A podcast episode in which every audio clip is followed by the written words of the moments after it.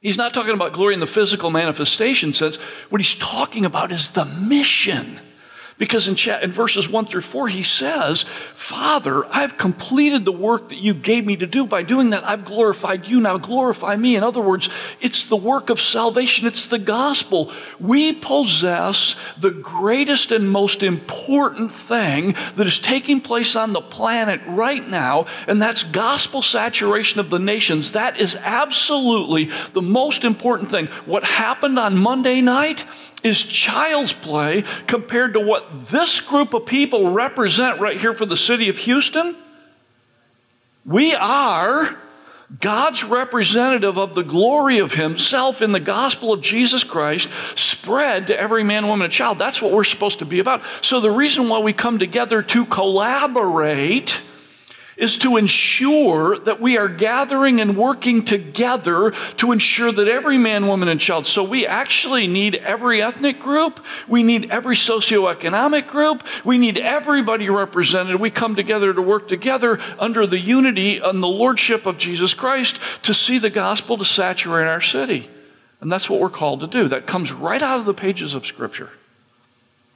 And the church in America has spent far too long trying to market our differences and separate ourselves for various reasons.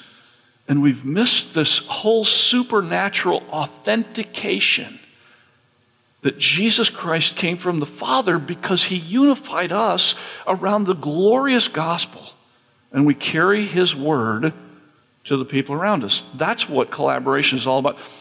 I would say that most of us fall into the danger of having the idea of collaboration as something in our hearts and we give ourselves credit to because we say things like this.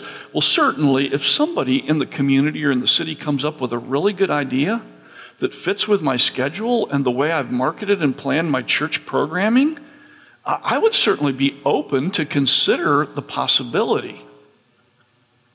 But, you know, if that doesn't happen, like, I'm not going to waste my time on a dumb idea. But, you know, but, but think about the word itself collaboration. Where's that word come from? That, that's actually a word that comes from the Latin, two compounds. So the, the first is the prefix on it. Uh, the, the col or con in the Latin means to be with or together. The latter half of the verse comes from the root word that we get our word labor from. So it's working together. That's the idea. So, the question when we talk about collaboration to ask yourself is as a pastor, as a church planter, as a Christian leader, how am I working together with the greater body of Christ to ensure that we are saturating the city with the gospel? That's what we're talking about. Scripture affirms this, and those who begin to catch it and get involved in it start recognizing that this is a seismic shift this is life shattering alternative to what we've typically viewed as success. I remember when it hit me really hard. Um, we'd planted a couple churches out of our church, and uh, we were mega church, head to the grind, nose to the grindstone, plowing forward. Bless. Hey, I hope you all are doing a good job out there. We got our thing. We're doing our thing. So we're doing that. And because we planted a couple churches, we became experts in church planting. You know how it is in the Christian church. As soon as you've done something, or at least you've thought about doing something, then you write a book about it because if you wait until after you've done it for a while, you find out like how inadequate that was. So you want to get the book published and out there before you have a chance. And so most of the conferences you go to, you're listening to people speak about ideas that they're planning to do someday. And then you go home and try it, and you get the scars from it, and you think, what happened here? I thought this worked. So, anyway, we planted a couple churches, so we got invited to talk to some guys in Mexico City about church planting. So, I get there, and I get these three guys and they ask me this question. They say, How do we reach our city with the gospel? And I said, I don't think I understand what you're talking about. What are you asking me? Well, we want to reach our city with the gospel. Now, at that time, Mexico City had the largest population of any city on the planet, somewhere between 24 and 27 million people, depending on whether you were counting all the people or not. And I said, um, I don't know. Like, I can't, my mind, reaching your whole city? You've got to be kidding me. Like, I, I don't get that. I mean, you guys are all bivocational? You, have got 80 people meeting in, in, a garage, and you're talking about reaching your whole city. Let's start with your neighborhood. How, how many people in your neighborhood? They said, oh, about 125,000.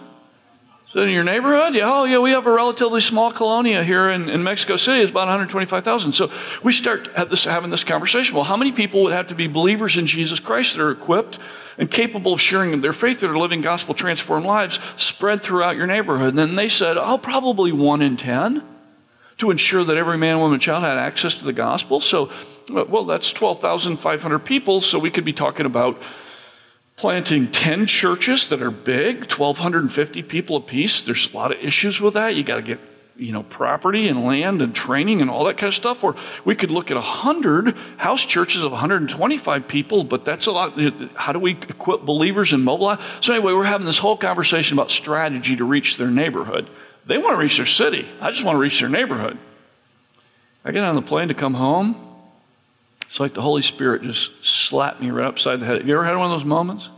Like it's like, you're so hard headed, Ox. Boom! He said, You guys are not doing that in Austin. You're not doing that in Austin. You're not sitting down and thinking, How do we plant a gospel presence in every single area?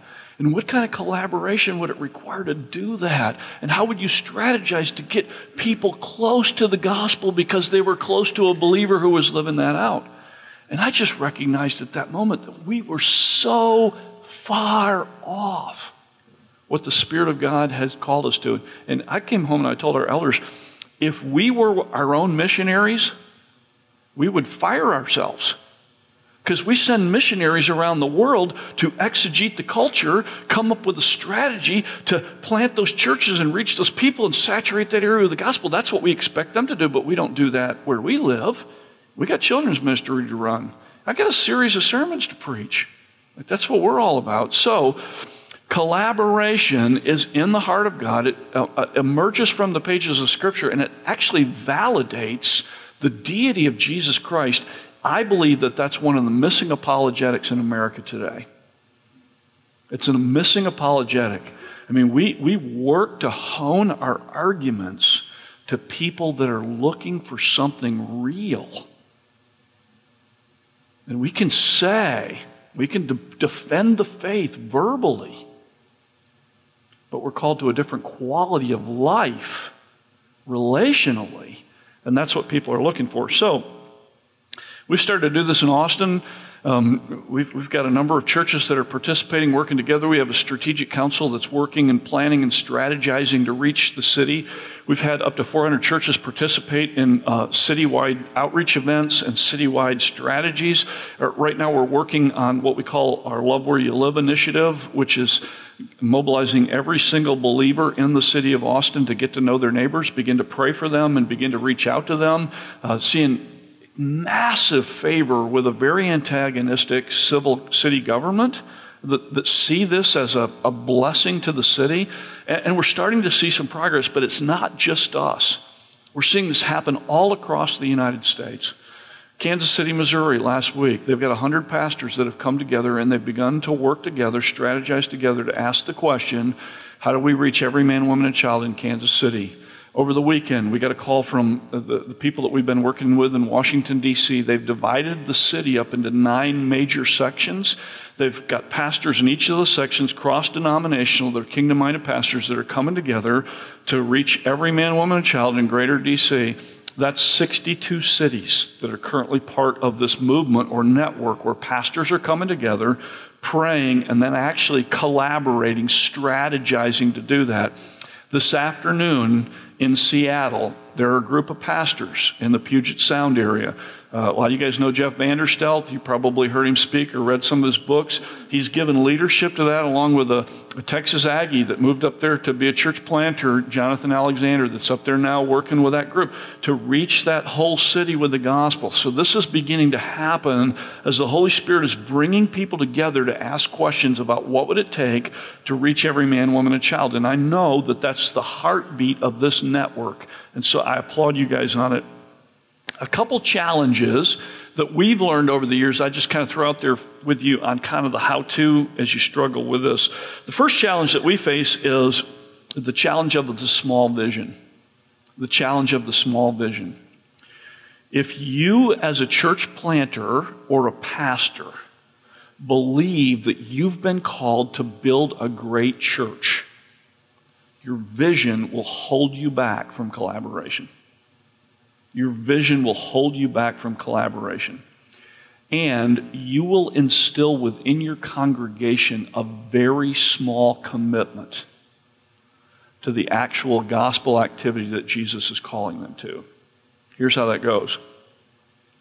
Pastor, you keep telling me about your vision for the church, and I like you. You're a great guy. I like you. I want to help you build your church.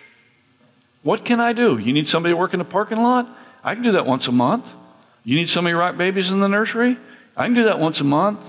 You need somebody to lead a small group? I can open my home and put in Andy Stanley's DVD and we can watch that together. Like, we can do that. I'll do that for you, Pastor. Is that what you need me to do? But you know, the corporation I work for, we're trying to grab global market share.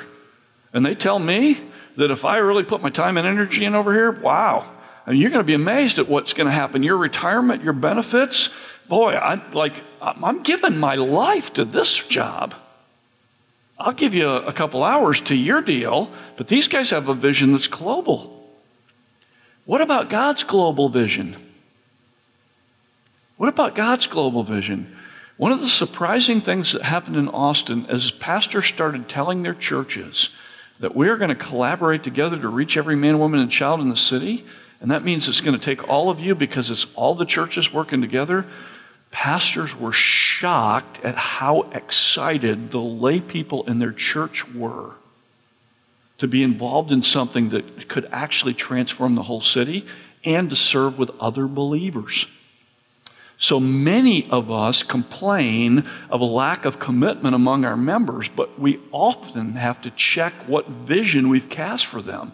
Is it a kingdom vision? Or is it help me build a new, better, greater church than the people in the past did, or the people that are in that group, or the people that are in that group are building? The lowest form of leadership is to attack the status quo in order to make your vision sound great. And many, many people are trying to build a vision for the future by simply criticizing everybody else. Okay?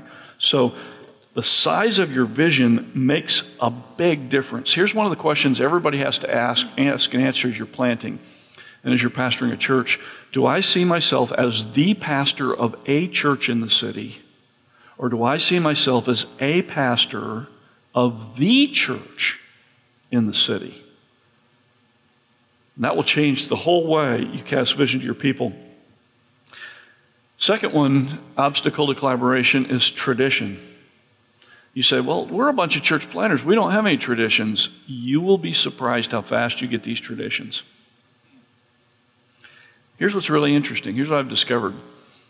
The way we determine the will of God becomes our tradition and oftentimes limits us from collaboration. So here's Hill Country Bible Church. We're going to go off on an elder retreat and we're going to pray and we're going to seek the Spirit for God, what do you want us to do? And God gives us a direction. So we got our sermon series laid out, we've got our initiatives, We've got our capital campaign planned, we've got our church planting strategy planned, and we have absolutely no idea what God is saying to the other pastors in the city. And so then we come back with, Thus saith the Lord for Hill Country Bible Church. And when God's starting to work with other pastors in the city, we can't do that because this fall we've got our capital campaign. We can't be involved in that. So here's the challenge How in the world do you open up your system to allow the Holy Spirit to speak to you through a greater conversation with the other leaders in the city so you don't lock down your programming, which precludes you from participating. You don't lock down your budget. You don't lock down your schedule until you've had a chance to interact and hear from God. Because I guarantee you, we all believe that the Spirit is not divided. So, how could the Spirit all give us each an individual vision for our ministry and how we're going to plan the year and exclude any type of collaboration?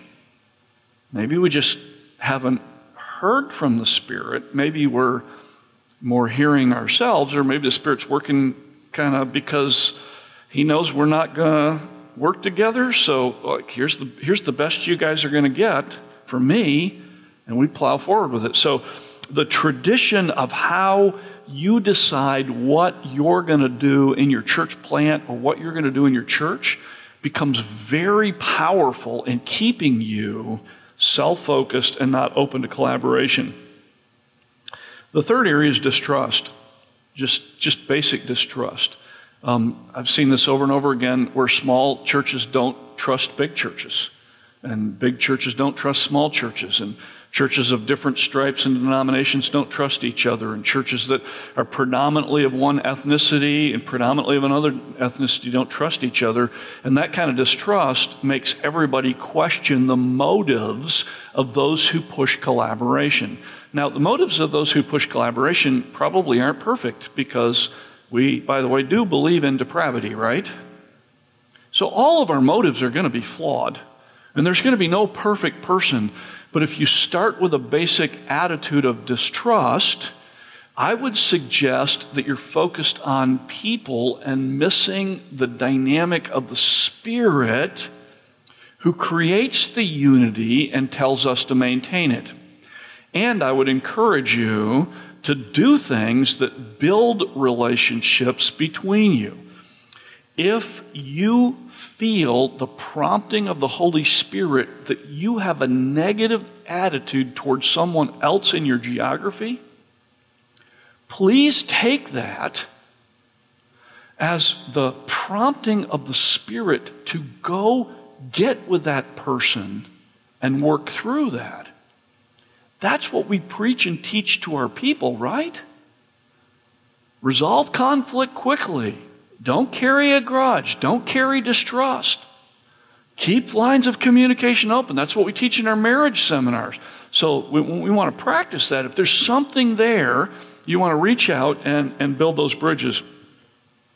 The third one, uh, or the fourth one, is, is fear uh, is an obstacle to collaboration. I want to speak specifically to church planters. If you're planning a church, here's what you probably think.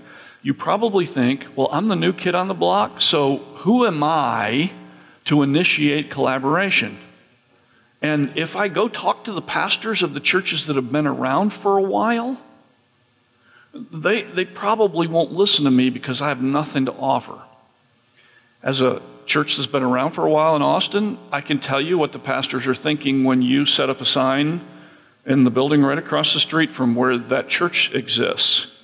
I wonder if that church planter is going to come ask me, like, what do I know about this area that I've lived in for 27 years and they just got to town last week? And everybody stalemates right at that point. I would encourage you to be a catalyst.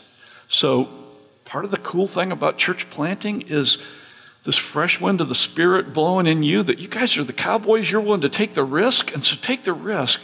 Call a pastor. In fact, I, with our church planters, we will not let a person plant in an area until they've met every one of the pastors in that area, gone and Try to get with them. I want to pray for you. I'm here to help. I'm not here to steal your people because I don't care about getting any saved people in my church. My, my church starts out of the lostness of the cult. We're trying to lead people to Christ here, not steal your people. I don't want your problems because I know the people will steal from your church are the people that you want to get rid of. So, uh, like, we don't want those people. So, um, you know, the people are happy and working well in your church, they're not going to leave. So, uh, so, so to get with those people, build those relationships. So here's just a you call you call a pastor of the largest church in the area where you're planting, and you call him on the phone, or you call his assistant because you're not going to get him. Uh, call him on call him on the phone and just simply say, "Listen, could I come by for 10 minutes? I promise, uh, any time in the week that you're available, just for 10 minutes. I just want to come by for 10 minutes. I, I just want to I want you to see my face. I want you to know that I'm here for, gospel, for the gospel with you. I am so excited for the spiritual heritage that you have done in this community. And can you give me three things that I can pray for you about? Because I will make a commitment to pray for you. The majority of pastors will be blown away that you'd be willing to reach out to them in that way. And don't let anybody look down on your youthfulness or your size. In Louisville, Kentucky, a young guy, 30 years old, pastoring a church of 200, Evangelical Free Church, brought together the two biggest churches in that community to have dialogue about how to reach that city with the gospel. So who knows how God will use you? So don't let fear get in the way. The, the, the final thing I want to mention in the area of, of obstacles to collaboration is the differences. Um, how do we know when we begin to collaborate that we're going to be able to tolerate theological differences, stylistic differences, terminology differences, racial differences? Like, how do you do that? Well, here's what we've learned in Austin. What we've learned in Austin is if you focus on the end goal being people are birthed into a relationship with Jesus, the goal is to see the gospel saturate your geography that most of the churches that theologically do not believe what you believe also are not excited about that being the goal. So if you make the transformation of people through the gospel of Jesus Christ the focus of your collaboration, I mean, everybody will come together to paint the school. Like, everybody's happy to do that. Everybody will come, even the non Christian religions will come join you for that, okay? They'll come join you for that. But if you make gospel saturation the focus of what you're about, you say, well, well there, there are even some churches with gospel saturation. I'm not, I don't know if I'm comfortable with their theology or not. What, what we did in Austin, we, we took the, the oldest creed of the church, the Apostles' Creed, and we basically said, this is the general doctrinal statement that we're going to use. Um, for, and it's such a, a Christological, focused doctrinal statement that's about what Jesus Christ came to do and save. We use that as kind of a basic pattern, but what we found is that people didn't show up at the table if they didn't have the desire to see people come to Christ. What we also found is that there were people that we would have never invited who showed up at the table. Uh, that because that's where they're at. So I, I give you a personal failure on my part. Largest United Methodist Church in Central Texas is um, about a mile from our church. And the pastor that was there when I got there was one of those guys that said he didn't really think Paul was that inspiring or inspired. And so I just wrote those people off. Like, I, like why would I go over there? Well, they got a new pastor. Eight years went by. Never went and met the guy. I finally went to meet him got an appointment, sat down, was talking to him about gospel saturation in the city, and he said, Listen, like, I don't know anything about Bible church. You guys are a Bible church? I don't know what you are. He said, But let me just tell you what I am. I'm all about salvation and sanctification. That's really all I'm about. He said, I'm a John Wesley guy. So my goal is to get people saved and to get them sanctified. And frankly, the majority of the people in my church are not saved yet. And so I'm trying to get my people saved and get them sanctified. So if that's what you're talking about here, how do we get the gospel to people and then how do we disciple them into Jesus Christ? Then I'm in.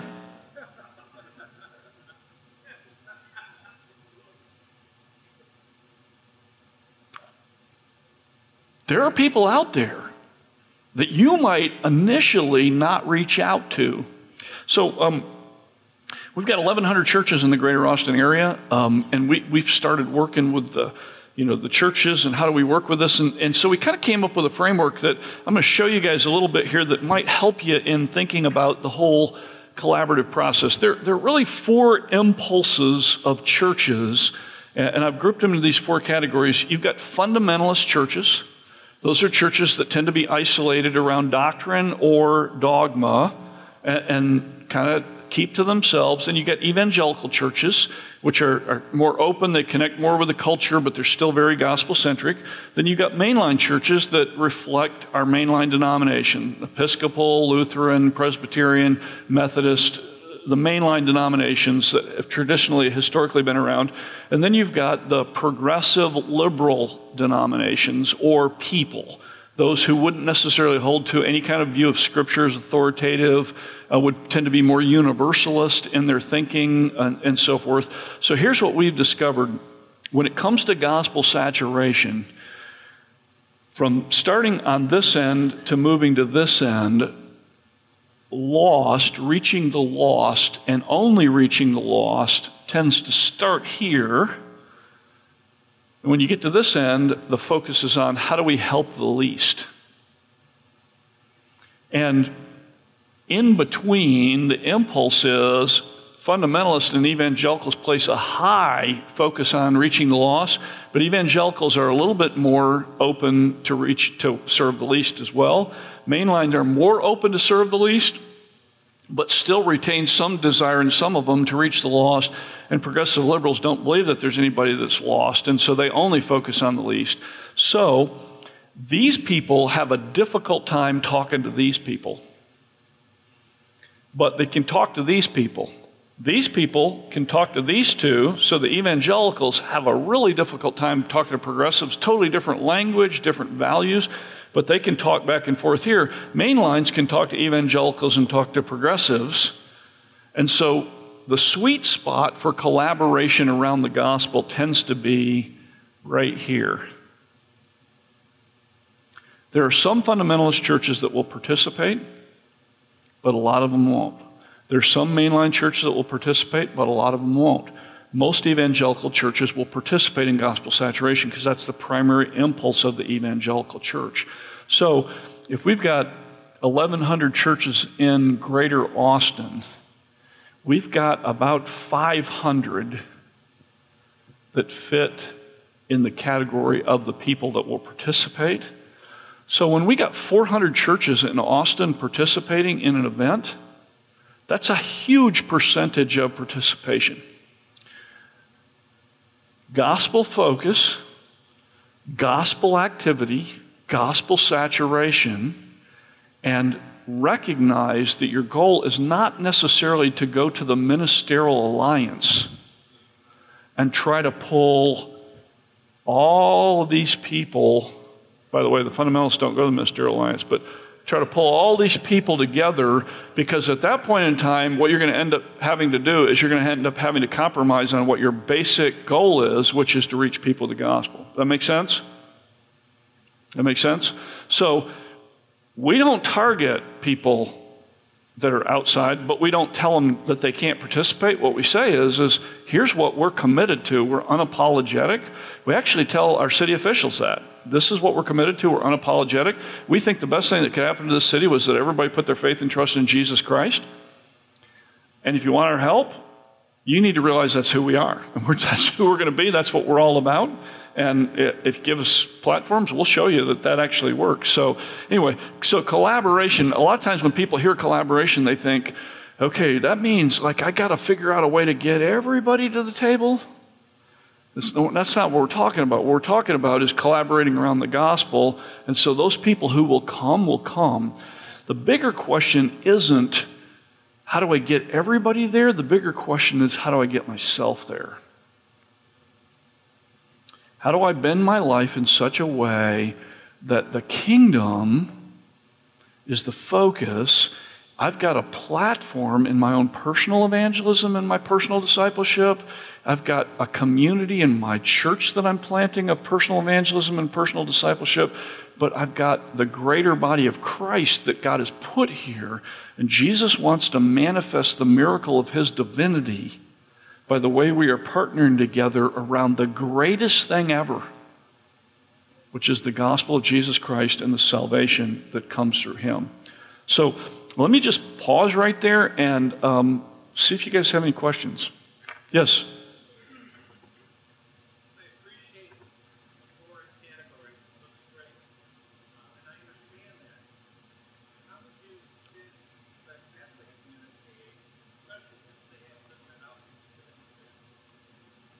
It's a really good question. So, how, how, do you how do you deal with the Catholic community in this whole discussion? Because what we just talked about here is this is Protestantism right here. Didn't even raise the issue of Catholicism in that. And what you find is within Catholicism, there's also some of these kinds of divisions within Catholicism that, that are really interesting. In Austin, um, we've when we did our major Explore God campaign, we really wrestled with whether we go directly to the Catholic bishop and ask them to participate or not and struggle with that. One of the things that we knew is that if we did, that there would be a certain percentage of churches, which would be most of these, and a few of these that would drop out just because they're just because of the association. So I was really kind of nervous about it, but here's what happened. As the collaboration starts taking place and lay people start talking about this, they, they bump into their Catholic neighbors and friends who say to them, Well, we're Christian too. How come our churches aren't participating with you guys? And there starts to be an upward push through the parishes up to the bishop. So that's starting to take place. So I came back to our strategic council and raised the question should we invite them to participate and explore God? The curriculum was written, the small group material was written, it was clearly gospel focused. There wasn't any real way to change it, so it, it was all basically laid out. So it was actually do you guys want to do this or do you not want to do this? So it wasn't as if they could get in there and tweak it and change the message, because that was a really nailed down strategy or approach. So I asked my Hispanic pastors, our Hispanic pastors, because I thought that they might be offended, because many of them are dealing with people are coming from Catholic backgrounds, and some of them struggle with that a lot. So I asked our Hispanic pastors, and here's what they told. Here's what they told me, and you, it may be different here, but here's what they, they said. This they said, when they invite a disaffected Catholic to participate in something that they're doing. And by the way, only 4% of the immigrants that are coming to Austin participate in the Catholic Church. Only 4%. So the Catholic Church is not reaching the immigrants that are coming to Austin. Here's what they say they say, We invite them to do something, and they, they say, We're Catholic. So just like my Jewish neighbors, that's what they say. I, I reach out to them, No, we're Jewish. That's, that's a non starter. Stop you right there, we're Catholic. They said, Tim, if the bishop would say he endorses this program, this Explore God campaign, then we could say to them, well, the bishop endorsed this. And then they would have to go, oh, okay, well, if the bishop endorsed it, what is it? Open to it. So the Hispanic pastors in Austin said, please reach out to the bishop. So that's what we did. We reached out to the bishop for two of our major spiritual awareness campaigns. The first time, he said, We want to bless you, we'll pray for you, but um, we, we don't feel like we can gear up to be involved. Second time we did it, we didn't hear anything back at all. So in our context, we just haven't had. I mean, there just hadn't been any, any participation. So I don't know if that's the Holy Spirit kind of working that out, or, but, but that's so that's how we've handled it. Rightly or wrongly, that's how we've handled it. It's a great question. Other questions?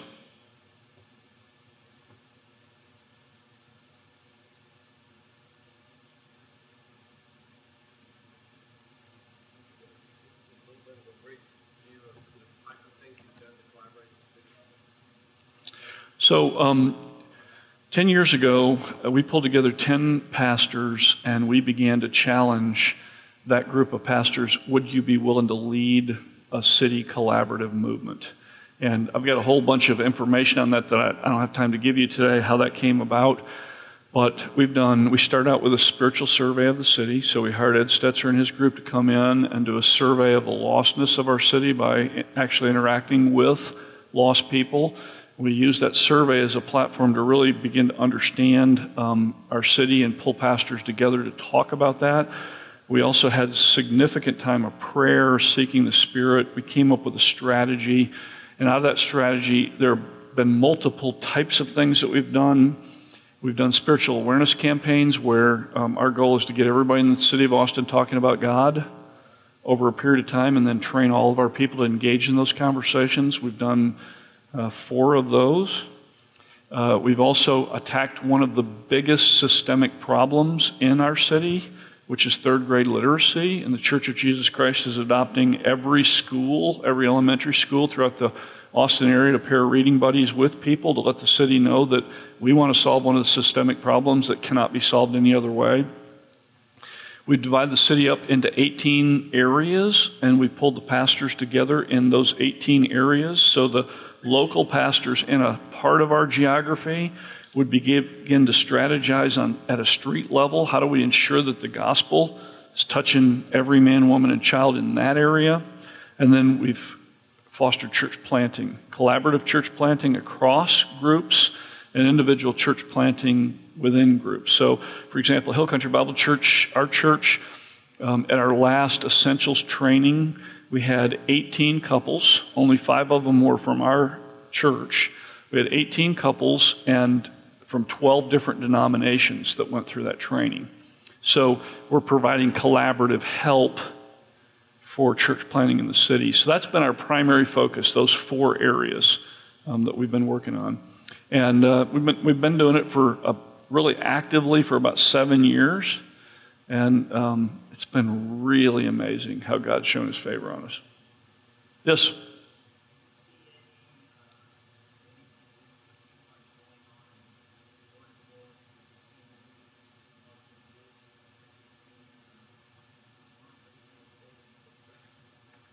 we really have not seen much of that. So we've got a lot of people that come because of the University of Texas and then end up staying, and we're seeing particularly the Indian population is really exploding in Austin. And that's been one of the things that's on the heart of the pastors. How do we get the kind of expertise in place to really begin to minister in those groups?